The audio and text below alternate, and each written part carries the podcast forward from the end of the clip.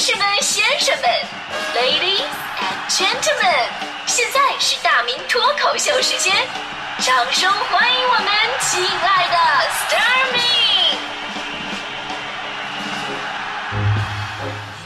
好，欢迎各位来到今天的大明脱口秀，我是大明。昨天呢，我舅舅啊，特别神秘兮兮的给我发了一条微信，跟我说什么他感冒了，问我什么情况。我就纳闷儿，我说你感冒了，然后你问我什么情况？那我，那我只能说最近是流感高发期啊，少去人多场所，多喝热水。你说你还得让我咋地？对吧？结果呢，我舅舅半天回了一句：“那什么，大外甥啊，你确定你没剪头发吧？这大正月的。”我说：“我说这啥这啥年代了，你还这么迷信呢？”但是我也不好意思直接跟他说呀，我只能回他：“我说我当然没剪头发了，我这规矩我懂啊，是吧？” 过了一会儿，我就又发了一句：“啊，那是不是因为你脱发呀？” 你说我我我我脱发我都脱了好几年了，我也不可能说到了正月我不让他脱呀，是吧？说到脱发呢，就是现现在真的成了很多像我这样的年轻人都会遇到的一些问题了。那你可能觉得我已经不太年轻了，但是我们单位主持人小霍，小霍人家是九零后啊，那脱发比我严重多了，而且小霍都去医院看了各种科室，什么皮肤科啊、耳鼻喉啊、啊肾啊，我跟你说，也就是医院呢没有那个人品科，要不也看看是是不是这个人品有问题。其实说这个脱发这事儿吧，你很难总结到底它是一个什么样的具体的病，对吧？所以大夫一般都会跟小霍说啊，这是正常现象，一个阶段的事儿，再过段时间他就不脱了。这句话说的特别有水平。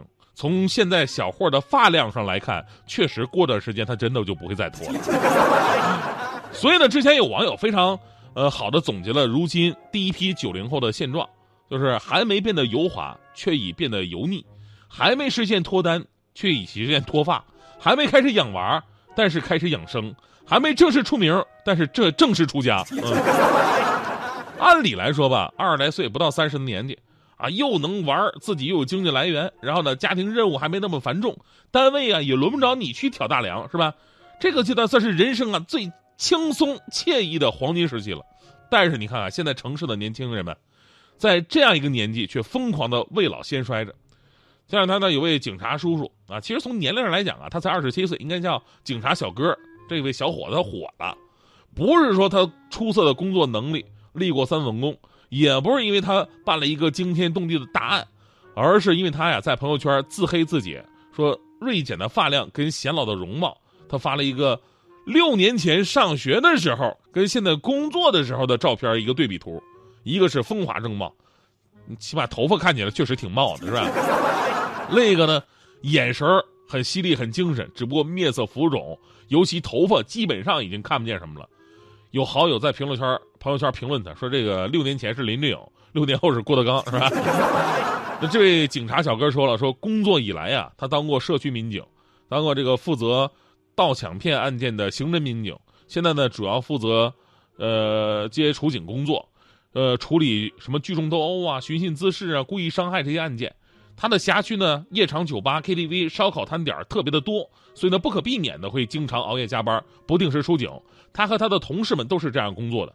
他说工作以后啊，也因为脱发的问题呢，去看过大夫。啊，大夫说了，说你要不加班不熬夜的话就好了。他说这明显我们做不到啊。现在最大的苦恼是什么呀？就是别人给他介绍对象，人家一看啊，年纪太大了，你孩子来了吗？所以呢，我终于明白为什么都叫警察叔叔了，因为你甭管多大，干了这行都是熬成叔叔面相。这个，在这里为我们的警察叔叔们点赞吧。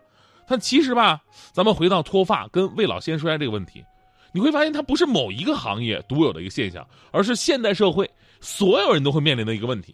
昨天不是还有听友发了就这些年我的一个对比照吗？就我也很夸张啊，我也不是从那个吴彦祖变成吴孟达的吗？然后呢，我一度还安慰自己说，现在大多数人呢都饱受脱发之苦，说不定这可以证明一个问题，就是脱发代表着人类进化的方向，啊，对吧？就好像当年人类的祖先变成人类，首先要脱毛一样。所以像小霍这样的，都是走在进化前沿的人。但是这些年啊，跟一些朋友，尤其是不同年龄的人接触之后，我发现，未老先衰的原因不仅仅是工作压力和不健康的生活的原因。也可以说呀、工作压力和不健康的生活呢，只是一个表象，而真正的原因是因为我们活得越来越着急了。跟你说说这个事儿吧，我我老早我就想吐槽了。我们为什么活得那么着急啊？你想想，在我们三岁的时候，家长就教育我们啊，要懂事儿啊，因为你们已经不是两岁的孩子了。在我们上小学的时候，就已经学到了别人在中学才会达到的数学、外语水平，甚至各种艺术特长。在我们刚开始工作的时候，你就要跟一个四十岁的成功人士一样，要有房有车有存款。在我们到了三十岁的时候呢，就开始像一个快退休的人一样，开始为自己的孩子以后的精彩人生，然后各种的牺牲啊、筹备啊。你现在干的、做的、想的、看的，都是正常人正常生活二十年之后才需要去做的事儿。所以说，现在都已经被你提前过了。你说你活都活得那么着急了，你长得能不着急吗？对吧？有朋友说美其名曰，哎呀，这是未雨绸缪，对吧？就把自己愁白了头，总以为自己把工作做在了前头，但整不好自己有可能走在前头。我跟你说，这个世界上最灵异的事情，你知道是什么吗？这世界上最灵异的事情就是你在路上走的好好的，莫名其妙吧，就觉得背后紧张，就好像有一个看不见的鬼在追着你，于是你吓得是越走越走越快，然后最后还跑得呼哧带喘的。结果呢，跑到哪儿都不知道了，完全脱离了原来的目标。其实这个鬼啊，有个名字，它叫做焦虑。而那些贩卖焦虑的人和媒体，就是这个世界上最厉害的恐怖大师。从来没有让你见过真鬼，但是依然能把你吓得半死，然后还觉得啊，这世界真的有鬼啊。但是今天我说这话呢，也不代表是对的哈。就是有的人呢，觉得哎呀，焦虑是有必要的呀，对吧？那人家都那么做了，我不能被人家那么落下呀。那么好，今天我就放下一句话啊。再过十年，您回头看看，您今天的这些担心有多少，又能够在十年之后变成现实呢？要我说吧，人生不可预知，未来无法掌握，在什么年纪做什么年纪的事儿，珍惜每一刻不可重来的人生，这才是最实在的。完全规划好的人生吧，实现的几率不会太大，但是此刻你不同的选择，却一定程度上可以改变整个人生的轨迹。呃，请朋友们记住啊，就甭管你多大，有运动跟没运动是两种人生，有梦想跟没梦想是两种人生，有朋友跟没朋友是两种人生，有爱好跟没爱好是两种人生，该吃苦的时候吃苦，该享乐的时候享乐，跟一直吃苦或者一直享乐是两种人生，遇事少说一句跟多说一句是两种人生。在路上向前看跟向后看是两种人生，您在路上，您听快乐早点到，跟没听快乐早点到也是两种人生。听的人一生幸运，因为有句话说的好嘛，爱笑的人这运气都不会太差，对吧？哎，你说为了涨点收听率，我也我也是拼了这个。总之呢，就是希望每个朋友啊少一点焦虑，多一份自在。人生旅途各不相同，但是。别错过各自的风景。我最近我真的我在这方面的感慨特别的多，尤其是看到我那位好朋友徐强，强哥呢头发也是日渐稀少，他自己也很痛苦啊，对吧？得总得想个解决办法呀。那天上网啊，说要看看有什么什么方法可以治啊，然后呢，我发现他搜索的是如何防治打呼噜。我纳闷我说强哥不对呀，你不是应该看看防治脱发吗？你看人治打呼噜干什么玩意儿啊？强哥说了，你懂啥呀？啊？我脱发跟打呼噜是有必然联系的，如果不是因为我总打呼噜的话，你嫂子能天天晚上薅我头发吗？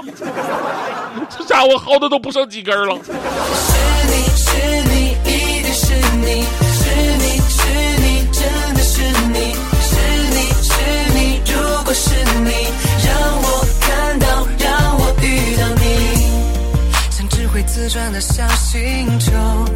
有时快，有时慢慢的飘流，以为孤独是唯一擅长的节奏。一个人在银河里游玩过，一个人跟流星们逆行过，哦，平行过，是很快乐，但又想少点什么。爱哭的玫瑰也遇见了，爱笑的狐狸也邂逅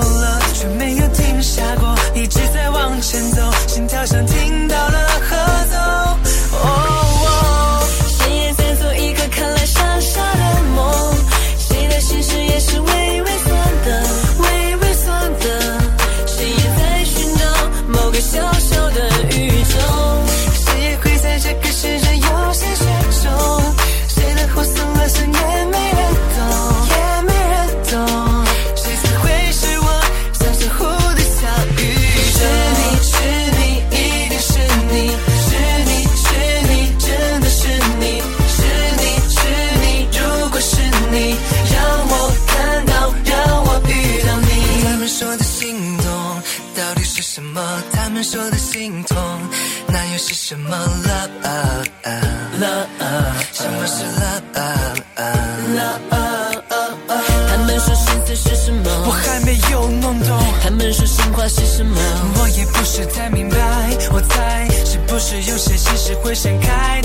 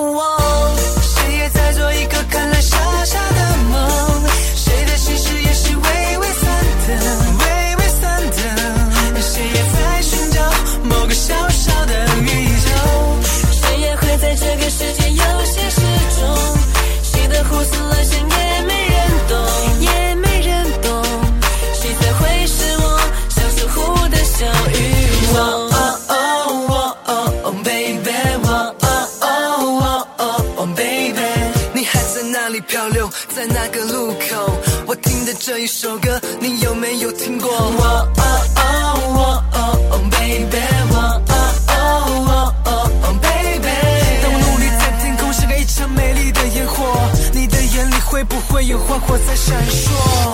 谁也在做一个看来傻傻的梦，谁的心事也是微微酸的。